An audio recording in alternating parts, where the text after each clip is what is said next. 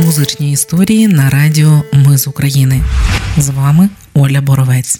Він розбивав серця і поєднував долі своєю музикою. Його пісні наспівувала уся Галичина у 30-х роках. Його ім'я взяла собі за псевдо його перша кохана. Як почуєш серця зов, як заграє скорше кров, не лякайся і не турбуйся, бо це любов, а любов це річ дивна, незбагнута, чарівна, і опертися не в силі ні ти, з любови собі не жартуй, з моїх почувань не шуткуй, бо що сталося мені, може статися й тобі, а мене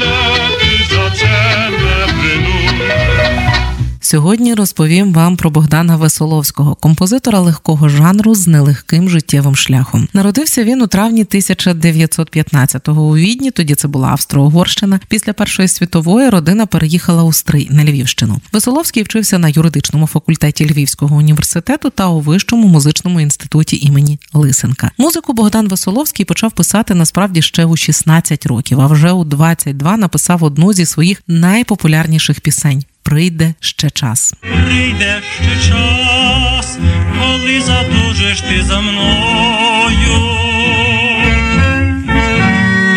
Прийде ще час, коли згадаєш наші дні.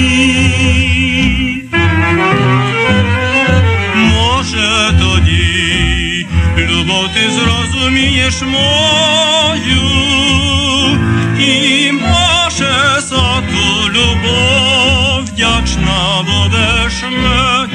мені.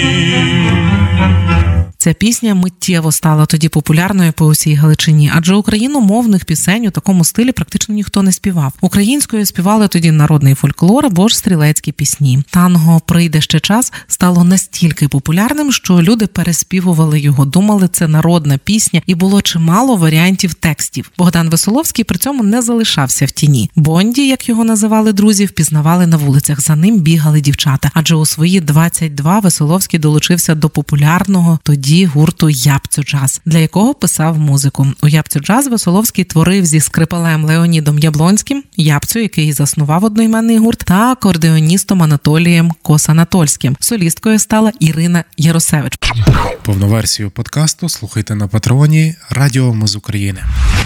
Посилання на Патреон є в описі цього подкасту.